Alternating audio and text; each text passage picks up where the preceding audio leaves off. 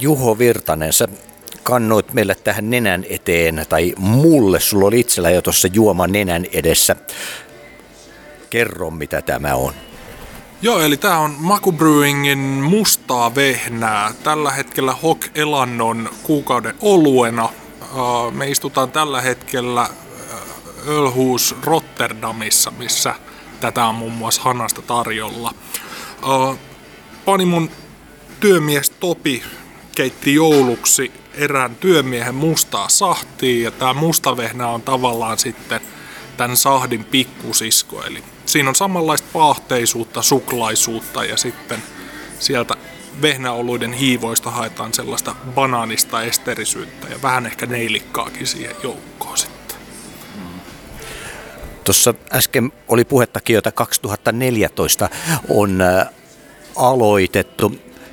Miten kaiken kaikkiaan tämmöinen olutkulttuuri ja ennen kaikkea pienpanimot ovat tästä ajasta menneet eteenpäin? No onhan siis, jos me lähdetään katsoa ihan pelkästään sitä, että paljonko meillä on pienpanimoita Suomessa, niin Maku Brewingin perustamisen aikaan 2014 niitä oli about 30 suurin piirtein ja tänä päivänä meillä on yli 110 pienpanimoa Suomessa. Sen lisäksi mukaan on tullut myös ihan hirveä iso variaatio erilaisia oluttyylejä, niitä kehitetään koko ajan lisää. Ja totta kai raaka-aineetkin muuttuu, että siinä saattaa tulla uusia humala-lajikkeita, mitä jalostetaan sitten tuolla Atlantin toisella puolella tai ihan jopa täällä Euroopassa – tai sitten löydetään jotain uusia prosesseja, millä saadaan sitten jotain tiettyä makuprofiilia eteenpäin. Et olut itsessään on mennyt ihan hirveästi eteenpäin jo tässä kymmenen vuoden aikana, unohtamatta kuitenkaan sit niitä perinteitä, mitä siellä on jo vuosisatoja tai vuosituhansia jopa ollut. Maku Brewing, miten pysyy tässä kelkassa mukana, mikä on se taika, niin kuin oli puhetta, että toimijaa on? No siis mehän ollaan onnistuttu vakiinnuttamaan oma paikkaamme markkinoilla jo, että me ollaan suht aikaisessa vaiheessa tultu markkinoille. Ja sen lisäksi meillä on semmoinen tietty kulma siihen olueen, eli, eli mä uskon, että me tavoitellaan ehkä enemmänkin niitä tavallisen keskioluen käyttäjiä, jotka haluaa kokeilla vähän jotain erilaisempaa olutta. Et meillä on ennen kaikkea se juotavuus edellä, eli oluen tarvii olla sellaista, että sitä pystyy ottaa hiukan enemmän kuin se desin verran. Ja sen lisäksi me ollaan panostettu todella paljon siihen laatuun. Eli joka kerta kun valitset maku sieltä hyllystä, niin sä tiedät mitä sä saat. Eli, eli minimoidaan se vikatikki siellä olut hyllyssä mahdollisimman minimiin. Totta kai sitten myös yleinen kiinnostavuus alaa ja trendejä kohtaan. Ei nyt sanota, että ollaan mitään trendsettereitä tai tällaista, mutta että kaikki kiinnostavat jutut nostetaan ylös sitten tuotantoon, mitä vaan löytyy, ja tehdään siitä sellainen, sellainen meidän näköisemme versio oluesta, mitä haetaan sitten. Tuotannon yksi osa on tietysti myös, että miten se tehdään ja Nykyään puhutaan hiilineutraalisuudesta ja sitähän firma on ollut jo pitkään, mutta mitä ihmettä on tämä hiilinegatiivisuus? No siis hiilineutraalihan me ollaan oltu vuodesta 2020 alkaen. Eli, eli tota, käytännössä me ollaan tehty Panimolla päästövähennyksiä, eli ollaan muutettu prosesseja ja tiettyjä raaka-aineita, pakkausmateriaaleja ja vedenkäyttöä silleen, että me minimoitaisiin sitä hiilijalanjälkeä, joka tapahtuu ihan siitä meidän tavallisesta tuotannosta ja toiminnasta. Kaikki sen yli jäävä päästöt, mitä meillä on, niin me kompensoidaan ne tällaisen yhteistyökumppanin kautta erilaisiin hiilinieluihin ja metsitysprojekteihin, mitä on olemassa. Ja tällä tavalla tavallaan päästään omillemme siinä, että, että luoda niitä hiilinieluja sen verran, mitä me ollaan Panimolla sitten päästetty kasvihuonekaasuja, tai meidän toiminnasta johtuen on päästetty kasvihuonekaasuja. Meillä tehtiin tuossa viime syksynä todella laajat laskelmat, eli se katsoi ihan alun alkaen sieltä raaka-aineiden kasvatuksesta, kaikki logistiikka, Panimon toiminta ihan siihen pisteeseen asti, kunnes tölkki sihahtaa siellä asiakkaan kotona. Eli me ollaan huomioitu ihan kaikki vaiheet siinä oluen elinkaaressa niissä päästölaskelmissa. Eli tämän kautta me päästiin siihen hiilineutraaliin toimintaan, mutta nyt ideana on siis kompensoida meidän päästöjä tuplasti enemmän. Eli, eli kompensoidaan kaksinkertainen määrä niitä päästöjä, mitä me päästetään tuonne meidän yhteiseen ilmakehään. Ja tämän kautta me voidaan sitten todeta, että meidän toiminta itse asiassa parantaa ilmanlaatua. Eihän se mikään iso juttu ole, mutta meillä on kuitenkin ollut alusta alkaen tosi tärkeää se oman panimon ekologisuuden edelleen kehittäminen ja, ja halutaan tehdä oma osamme.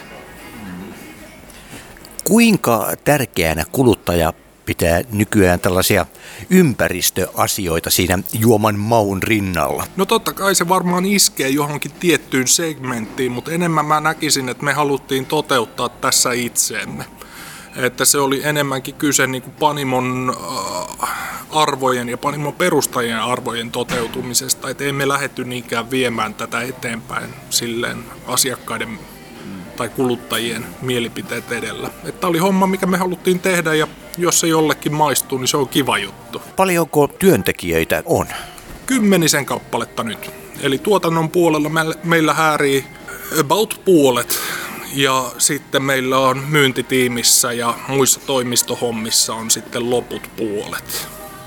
Eli ollaan tässä nyt, jos siihen 2014 määrään verrataan, niin me ollaan aika lailla siitä kasvettu, että meillähän oli silloin ensimmäisenä toimintavuotena about 30 000 litraa vuosituotanto ja vuonna 2020 se, siinä meni 300 000 litraa vuodessa rikki. Eli, eli ollaan kymmenkertaistettu litramäärät ja pikkuhiljaa ollaan otettu jengiä mukaan. Mä olen nyt viimeisin lisäys, eli mä tulin taloon tossa ensimmäinen päivä tammikuuta alkaen. Eli mä olen yhteisömanageri. Käytännössä tämä siis tarkoittaa sitä, että somehessuilen Eli sosiaalisessa mediassa, jos seuraatte Maku Brewingia, niin se on meikäläisen käden jälkeen. Totta kai sitten meillä on muitakin tällaisia, eli kun maailma vaan sen suoni, otetaan sitten tapahtumat Panimolla taas yhdeksi asiaksi, joka putoo mun harteille. Ja meillähän on tosiaan yhteistyötä Helsinki Seagullsin kanssa, eli otan vanhan 17 vuoden koripallourani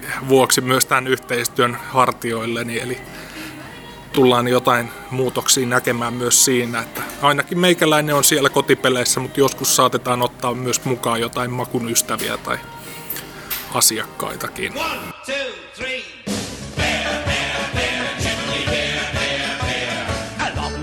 Ago, way back in history, when all there was to drink was nothing but cups of tea. Man by the name of Charlie Mops. And he invented a wonderful drink and he made it out of. He might have been an admiral, a sultan, or a king. And to his praises we shall always sing. And look what he has done for us, he's filled us up with cheer. A long bless Charlie Muff, the man who invented beer, beer, beer, tiddly beer, beer, beer. The Furies bar, the Tancy's pub, the hole in the wall as well. Oh, one thing you can be sure of, it's Charlie's beer they sell. So come on, daylight, 11 o'clock she stops. Five short seconds. Remember Charlie Mops. One, two, three, four, five. He might have been an admiral, a sultan, or a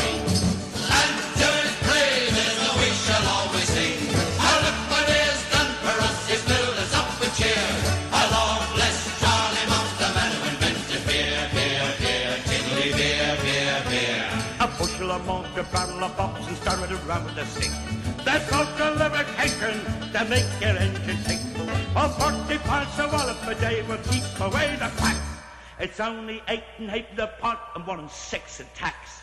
One, two, three, four, five.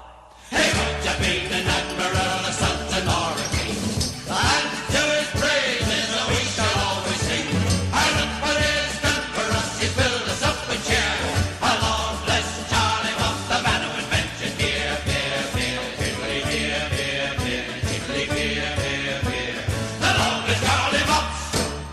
Juho Virtanen, teillä on siellä Tuusulassa se makukioski myös ja sieltä saa vaikka itsellensä lämpöiset kalsarit ja tällaisia mukavia oheistuotteita on olemassa katsoin. Joo, kyllä. Eli tota, meillä oli Panimolla tilattuna jonkun verran noita pitkiä kalsareita ja ajateltiin sitten, kun ihmiset on vuonna 2020 koronavuonna auttanut meitä pärjäämään todella upeasti, niin ajateltiin noiden isojen pakkasten ajaksi sitten, mitä tossakin oli, niin laittaa sitten superhalvalla pitkät kalsarit eteenpäin ihmisille, että ei, ei jää ainakaan siitä kiinni, etteikö olisi ollut sitten tarpeeksi lämmikettä. Ja totta kai siitä mukaan nyt sitten saa vähän erilaista lämmikettä myöskin mukaan korona-aika. Tietenkin se on pikkusen korventanut meininkiä, mutta kuinka paljon se on loppujen lopuksi eh, Maku Brewingin brew, brew, Brewing, Maku Brewingin toiminnassa näkynyt? No hätä, me voidaan puhua ihan makusta. Eli tuota, me ollaan siinä mielessä tosi onnekkaassa tilanteessa, että meillä on ollut aika 50-50 se jakauma päivittäistavarakauppojen ja ravintoloiden välillä. Eli totta kai ravintolamyynnit tippu aika lailla siihen nähden, mitä ne on aikaisempina vuosina olleet. Mutta niin kuin mä tuossa sanoin, että haluttiin niitä kioskin asiakkaita kiittää hyvästä vuodesta 2020, niin se meidän makukioskimme on lähtenyt ihan uuteen nousuun viime vuoden aikana. Ja siitä tosiaan iso kiitos kuuluu meidän asiakkaille.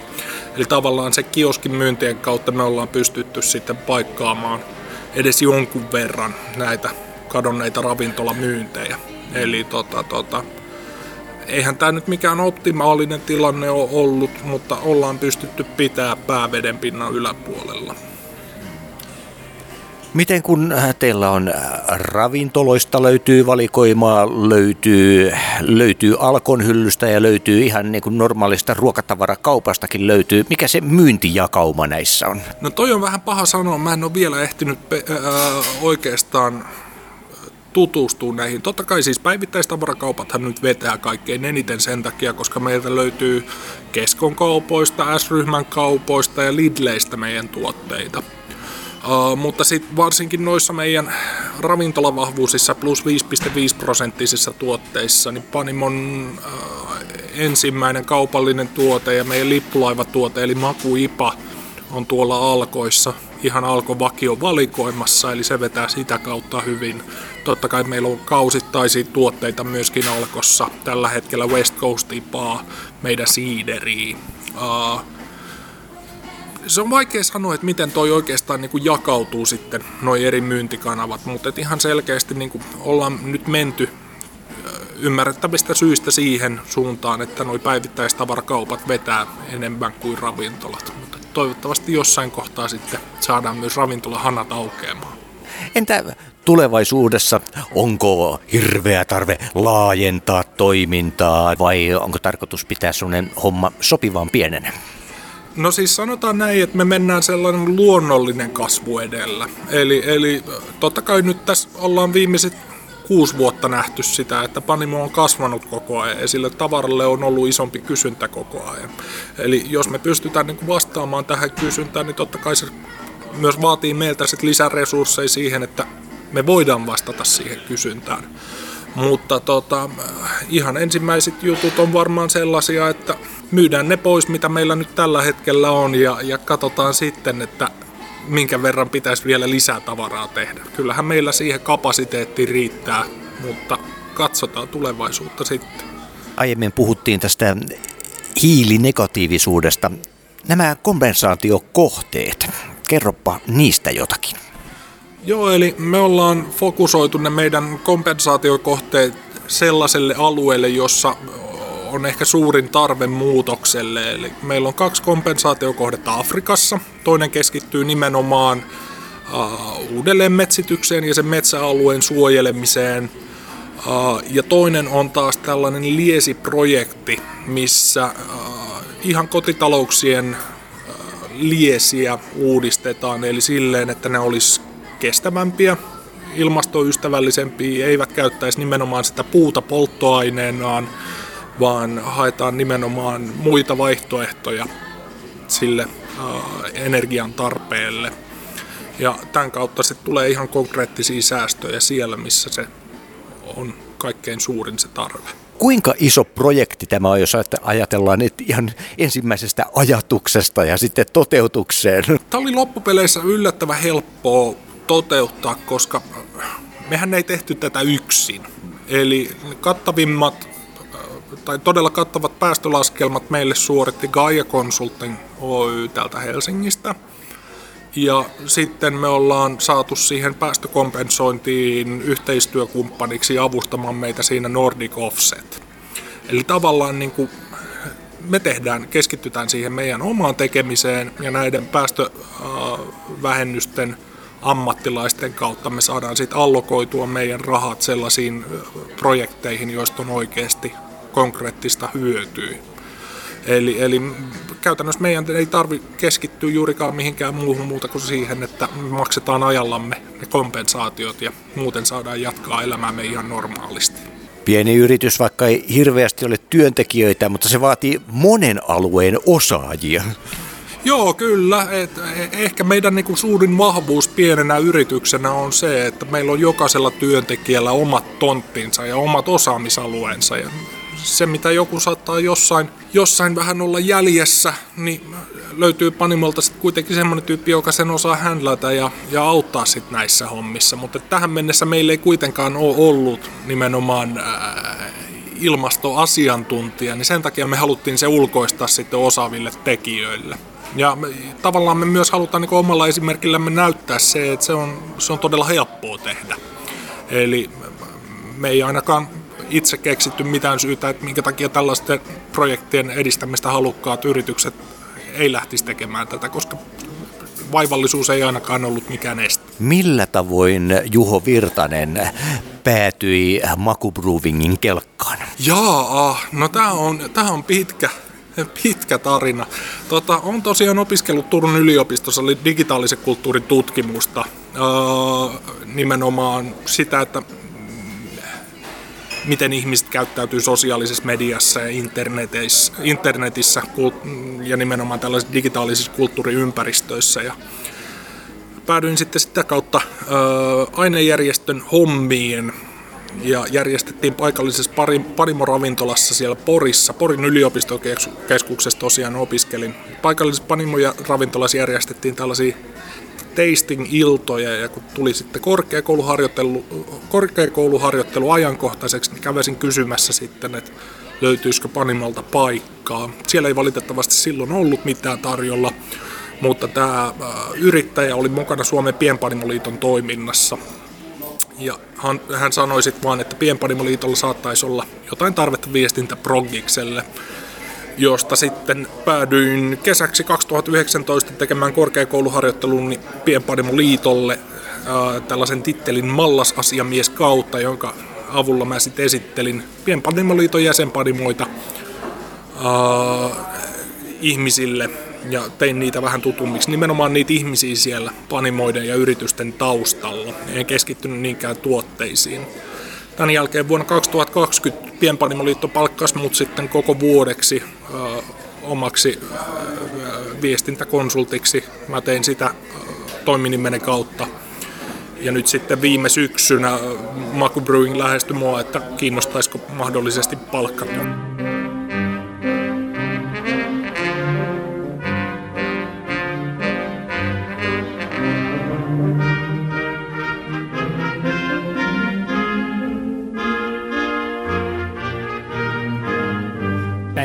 Valkenee, takana on valvottu yö. Ovet aukenee, kannattaa kiristää vyö. Tuoksu kutsuva, kulkija houkuttelee. Joukko laulava, sisällä jo iloittelee. Tuoppi, tuoppi, tuoppi kuvaa. Siitä, siitä riemu ratkeaa. Baari on ystäviä pullollaan. Vielä yksi mukaan sullotaan. Tuoppi, tuoppi, tuoppi kuvaa. Siitä, siitä riemu ratkeaa. Baari on ystäviä pullollaan. Vielä yksi mukaan sullotaan.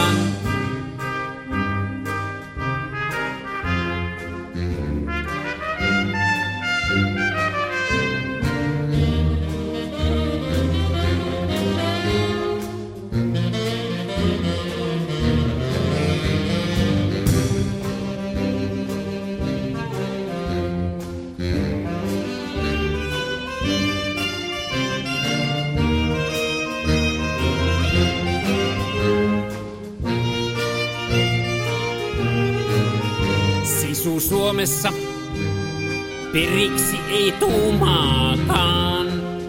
Kaikki juonessa, kun toimeen tartutaan. Keinot keksivä, stressistä ei kärsimään jää. Lääkkeen tepsivän, väri on kellertävää. Tuoppi, tuoppi, tuoppi kuhuvaa. Siitä, siitä riemu ratkeaa.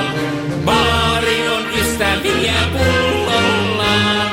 Vielä yksi mukaan sullotaan. Tuoppi, tuoppi, tuoppi kuhuvaa. Siitä, siitä riemu ratkeaa. Baari on ystäviä pullollaan. Vielä yksi mukaan sullotaan. Joskus sitten pienen pieni, aivan pieni tauko. Jottei maksa joudu maksamaan. Tuoppi, tuoppi, tuoppi kuhuvaa. Siitä, siitä riemu ratkeaa.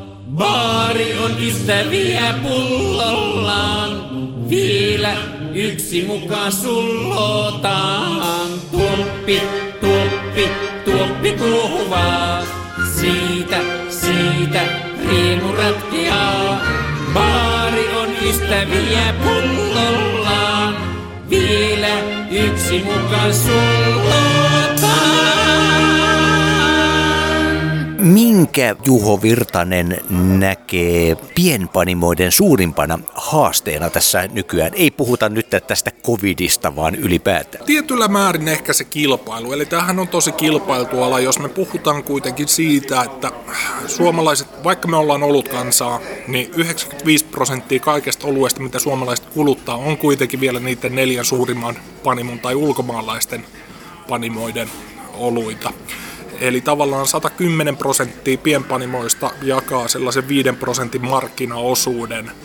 Uh, onneksi suomalaiset tykkäävät juoda olutta, eli tähän mennessä se on auttanut, mutta jos tässä nyt tulee hirveästi enemmän panimoita tai jos se prosenttiosuus laskee siitä, niin se on ehkä, ehkä semmoinen katastrofitilanne. Onneksi nyt pikkuhiljaa se luku on noussut koko ajan, eli tavalliset kuluttajat on päässeet kokeilemaan tällaista. Mä en itse tykkää puhua erikoisoluista, vaan erilaisista oluttyyleistä. Eli ovat ymmärtäneet sen, että olutta on muutakin kuin sitä tuttua vaaleita laageria. Tai sit sitä vaaleita laageria voi olla vähän eri tavalla tehtynä tai maustettuna.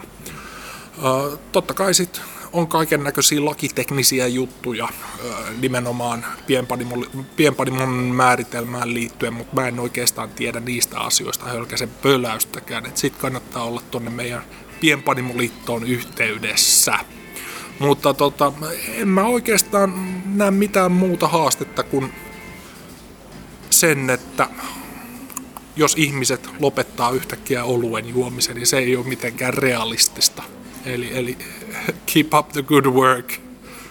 Jonkinnäköinen tämmöinen stereotypia on, että tämmöiset niin kuin erilaisten olueen juojat, ne on semmoisia semmoisia hifist...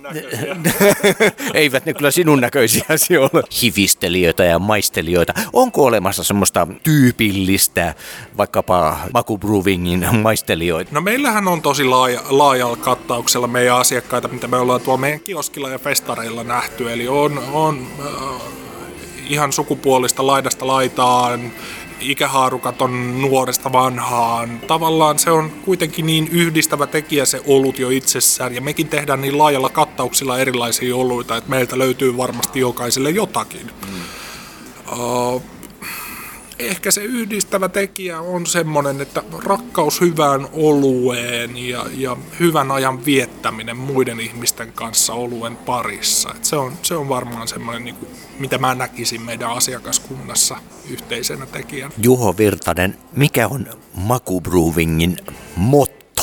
Maku tekee oluen.